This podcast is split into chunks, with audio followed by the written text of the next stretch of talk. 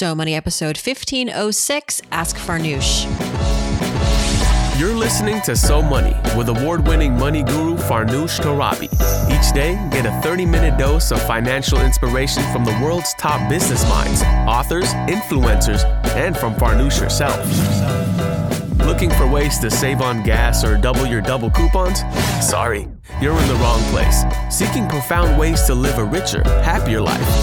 Welcome to So Money. Welcome to So Money, everybody. I'm Farnoosh Torabi. It is April 28th, 2023. You're listening to this while I am hosting my annual, sometimes twice annual, all day New York City workshop called Pitch Please that I co host with my friend and media pro, Susie Moore, who's been on this podcast a number of times. And I may be foreshadowing here, but if it's anything like past events, Pitch Please today is going to be jam packed with insights and intel on how to make those really important, difficult sometimes relationships with the press, the media, because you want to get out there more. You want to tell your story, share your advice, uh, because you're a thought leader, you're an expert, you are someone who should be listened to because you've got some things to say, you know, and some help to give us.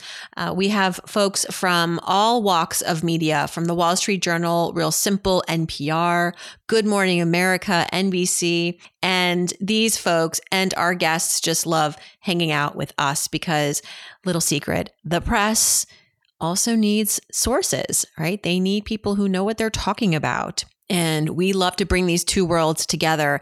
If you want to learn about our next event, stick with me here. Join the newsletter at the minimum, farnoosh.tv forward slash newsletter. That's how you're going to get all the news, the announcements related to Pitch Please, and of course, everything else that I've got going on. This week's episodes were pretty amazing. I'm not going to undersell. Listeners actually reached out to me to share how much they appreciated our guests this week. That doesn't always happen. But on Monday, we kicked off the week with Dr. Neeta Bhushan, who wrote a book called That Sucked. Now What? It's a real talk guide to personal growth that draws on embracing the suck, which, I mean, let's be honest, times are tough. We've all got sucky stories. I actually volunteered my suckiest financial moment with Dr. Neeta. She put me at ease I went there, got a little vulnerable, and you may or may not have heard this story. It was a recent financial sucky moment. You can go back to episode 1504 to learn about that. And Dr. Neeta herself has had some really unfair setbacks in life. Uh, tragedies really that came about when she was a young girl and how she navigated that, plus another big explosive setback and challenge and hardship in her marriage. Uh, talked about that. And and here she is today standing tall and helping so many people navigate their own adversities challenges. And we talked about resilience this word that we often throw around that deserves a reframe she said you know because we we use it so much it has gotten diluted but she kind of brings the power back to this word of resilience and uh, so appreciated uh, her time with us. And then on Wednesday, y'all, Luvvie Ajayi Jones back on the show with details of her next book, which will probably go on to be a fourth New York Times bestselling book. This time it's a picture book. It's called Little Troublemakers. Little Troublemaker Makes a Mess. It's the story of how young Luvvie discovers what happens when doing something nice means breaking some rules. I told her, I, I want to give this to my kids, but I want to make sure that it's going to be good trouble because my kids get in enough trouble that I don't want them to be in, that I can't handle. But she said, no, trust me, this is how you learn how to stick up for your friends, be an ally. And of course, things that as adults we continuously need to remind ourselves how to do, give ourselves the courage to do. We talk about when you're at work, for example, and there's something awkward goes on and you want to speak up and you're wondering what is going to be the risk. Is there going to be backlash? She offers an incredible mindset shift uh, a question really a simple question that we can all ask ourselves when we're in those moments where you want to you know stir up stir the pot for a good cause, but but we're a little afraid to because we know that sometimes that can backfire. Listen to the end of that episode as well because I talk about how to enter to win. A little troublemaker makes a mess. If there's a child in your life that you'd like to gift this to, stay tuned till the end of the episode and that book will come with something else cool. So if for no other reason, check out Luvvie's episode to learn how to get a free copy of her book. Okay, so Monday, this Monday, May 1st, can you believe it's going to be May 1st? I'm hosting a free masterclass on money and fear, taking the steps out of a healthy state of panic, giving them to you early. And this is open to uh, those who bought the book early in March as my earliest birds. And I did something I wasn't planning on doing, but here I am. I've reopened the cart. So if you want to squeeze in and get a seat on this May 1, Monday, May 1 call, which I will be recording. So even if you can't make it on Monday, you can still get the recording. Go to a healthystateofpanic.com to learn how to reserve your seat. All you have to do is basically just buy a book, let me know, and I put you on the list and you'll get the Zoom link. Toot sweet. All right, let's do this. What are you waiting for? Let's hang out. And by the way, there are going to be other giveaways on this call. So you want to join and you want to join live so that you can maybe get other cool stuff. I have a lot of stuff to give away. Coincidentally, today, this Friday, if you're following along on the So Money Page a Day calendar, which I will admit I got a little behind on myself, but I flipped to today and the message is about fear. Can't I can't make this stuff up. I'm going to read it to everybody. Today, Friday, April 28th, stress test. Time for a stress test. Pinpoint your financial fears to overcome them. Here we go. What keeps you up at night? Really think about it. At moments when you should be feeling relaxed or happy, what financial woes do your thoughts turn to? Whatever those stress points are, it's important to reflect and identify them. Don't hide from them. Don't run away from them. Don't pretend they don't exist because from there and only from there, you can confront those stressors head on and create a plan to address them. And hopefully, this will lead to less anxiety down the road.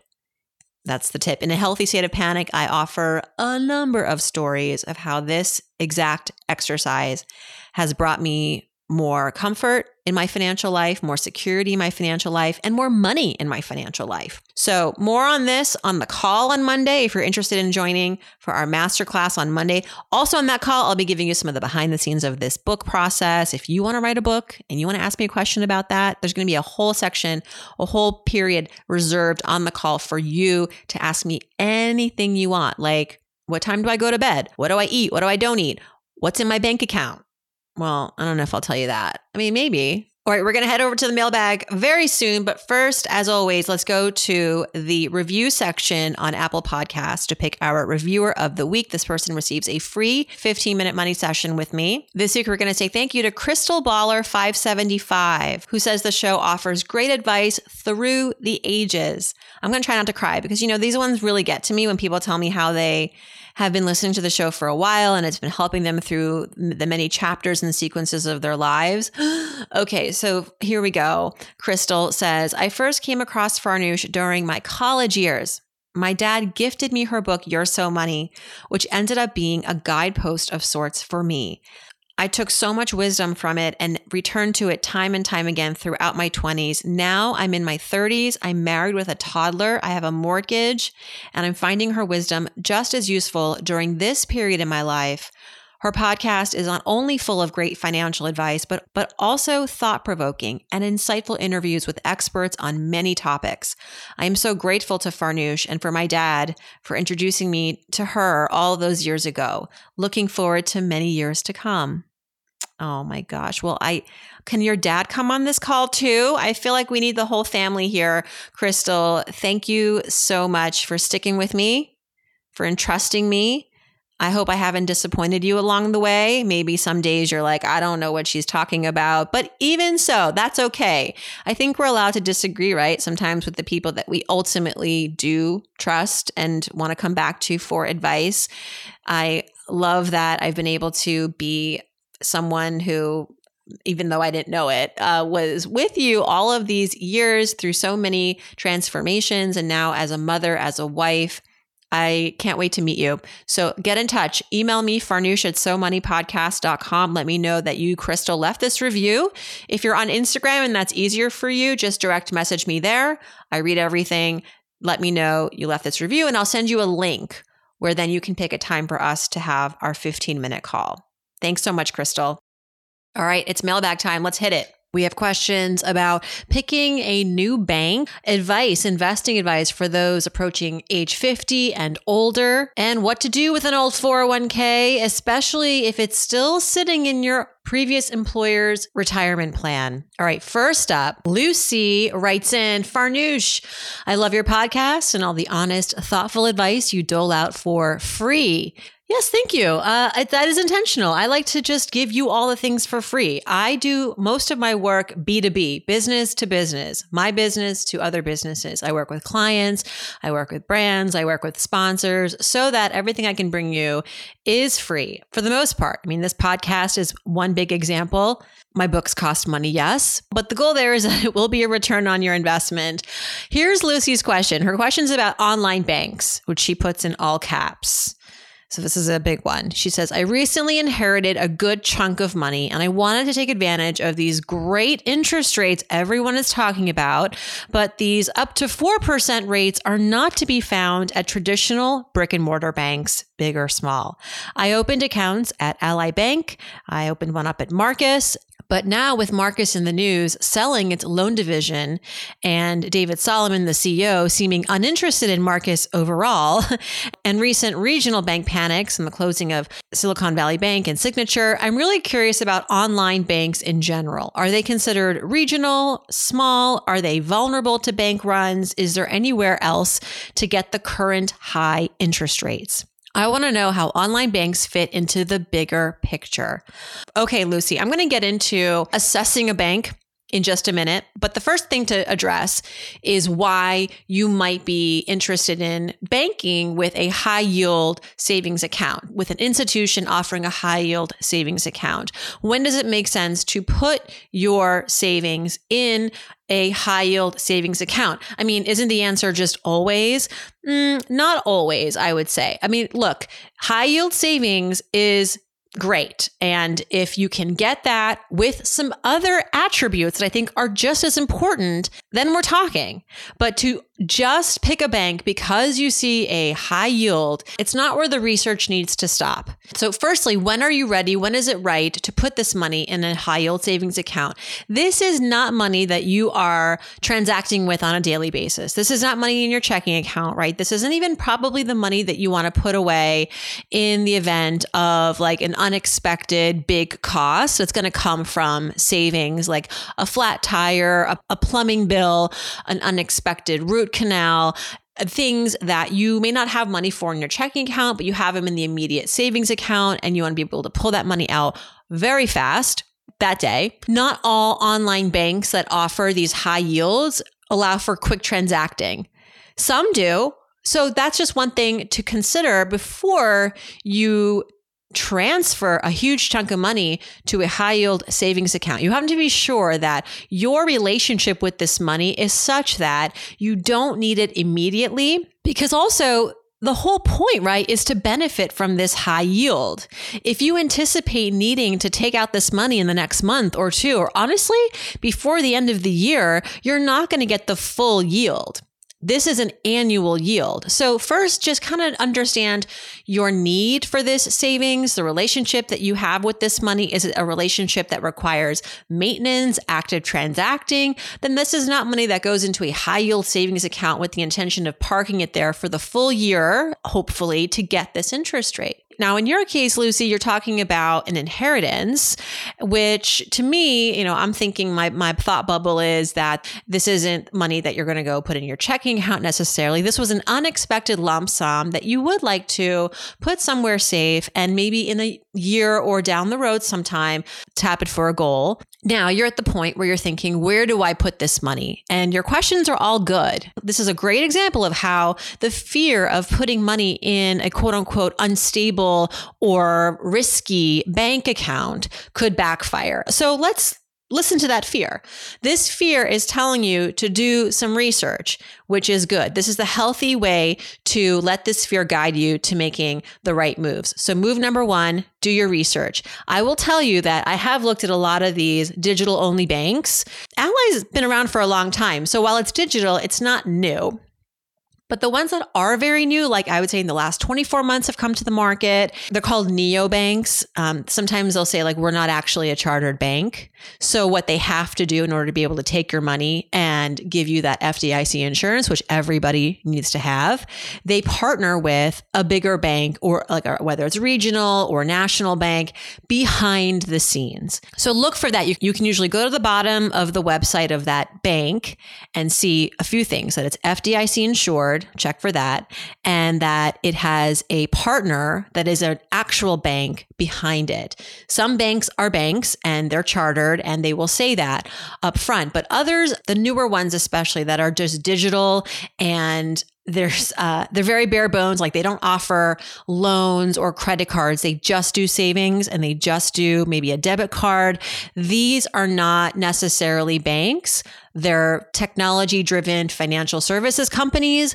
But in order to then take your deposit and then do stuff with it and promise that they're not going to run away with it, they need that FDIC insurance, right? So in that case, they must partner with a bigger bank.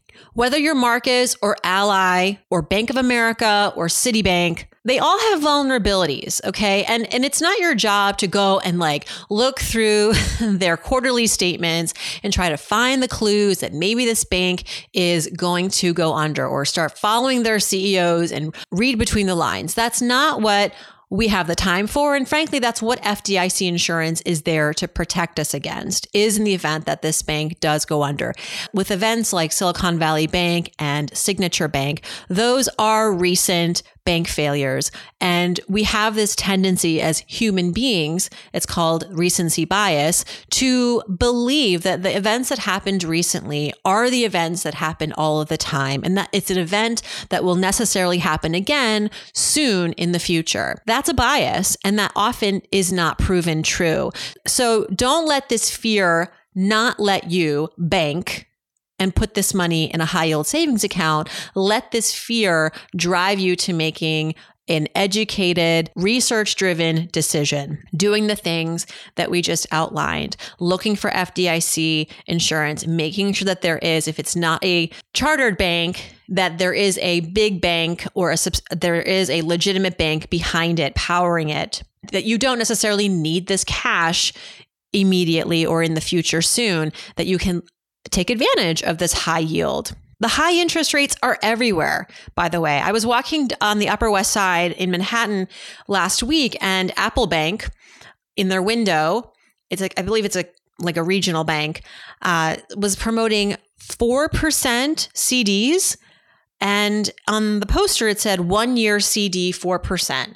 And I'm thinking that's pretty great because a lot of these high yield savings accounts, remember, they don't guarantee the rate. The rate could drop tomorrow. Just keep that in mind. But a CD, a certificate of deposit that has a term with like one year, you know, that is guaranteed that rate as long as you keep the money in the account for that year. And there's also flex CDs. Have you heard of this category? Where there's no penalty if you take your money out before the term ends. You may not get the full year's worth of interest, but there won't be a penalty if you take the money out at month six. So do some research. There are sites like NerdWallet and Bankrate that will look up all of this for you and show you what's available. But sometimes just asking friends, I sent my dad and my, I sent my parents and my brother that Apple Bank sweet deal that's something like my father would do because he loves to just get the most. Every penny counts. Lucy, I appreciate the question. I appreciate the sensitivities that you have around this. We always want to sort of play on the defense. You know, if a if an offer sounds too good to be true, look under the hood. And by the way, that Apple Bank deal, it's not like I could just go online and open this up. It, I think I have to go into the bank, make a trip into the city. It's a bit of a chore. I don't know if there's fine print because the website didn't have much to read. I have to probably ask for more information, and that's going to be a whole afternoon. So I probably won't do it, but these deals are out there. Such as the times when interest rates go up. This is one of the pros, but you got to do your due diligence. But don't let events like SVB and Signature cloud your judgment of like, oh, this is this is just this is the normal thing that happens. But the lesson there for all of us is check for that FDIC insurance. All right, next up, Kara or Kara. I just started listening to your podcast at work. All right. She says, I'm about to turn 50. I really started to be able to save in my early 40s after getting the executive level in my career. I have a simple IRA and I just opened a Vanguard account. I defer the maximum amount to the simple IRA and I would like to start using my Vanguard account to have another vehicle for when I'm older.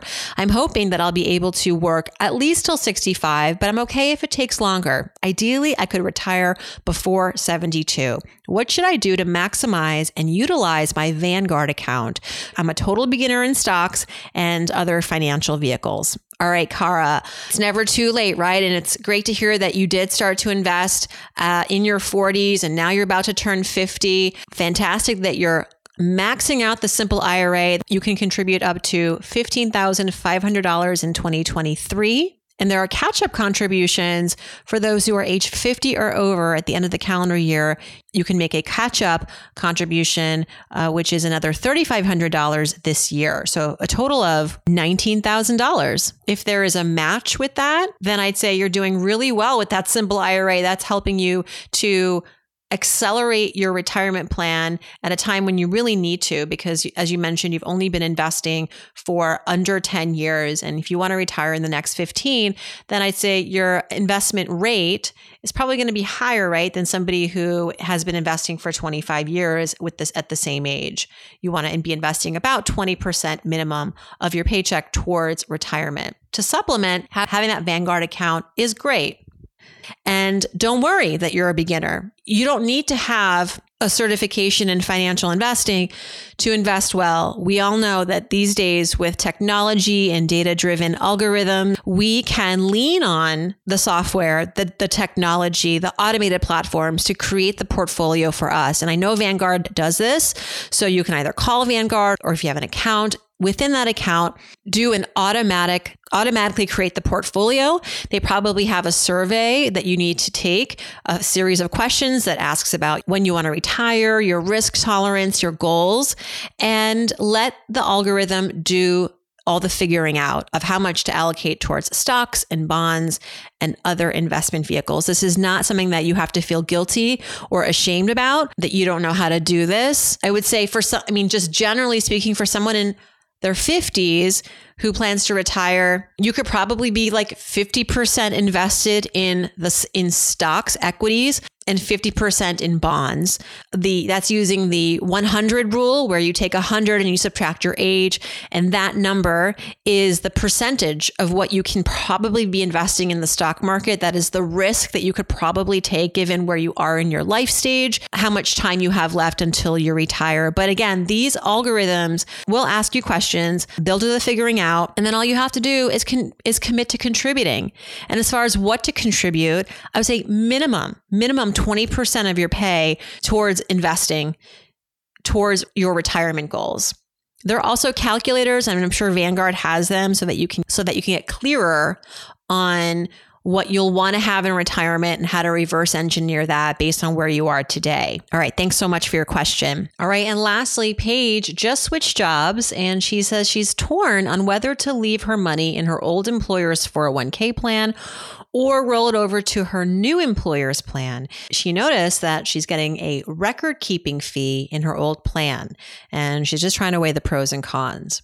All right, Paige. I mean, I'd say the big con here is that you're now getting charged for a dormant retirement plan. Because remember, as you've left the money in your previous employer's plan, you can no longer contribute to this plan. You are just letting it sit there. And so it's not growing, it's just getting smaller at this point. My recommendation is that you do roll this over into either a traditional IRA so that you can continue to contribute to it, or you roll it into your new employer's plan, whichever you feel has maybe the lowest fees uh, and more options. Typically, that's an IRA. 401ks can be more costly, but people love them because it allows you to automatically contribute from your paycheck, makes it super duper simple. There's a match, all the things. But with rollovers, you don't get the match, right? With rollovers, you're not contributing directly from your paycheck.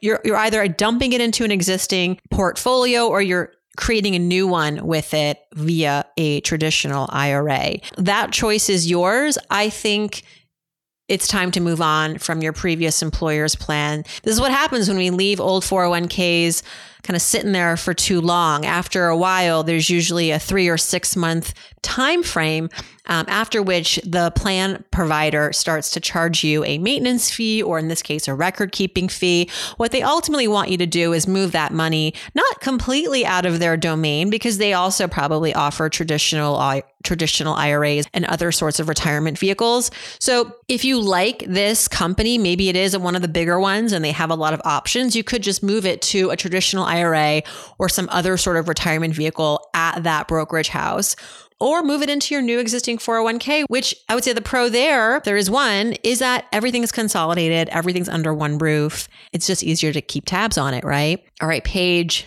Kara, Lucy, thank you for your questions.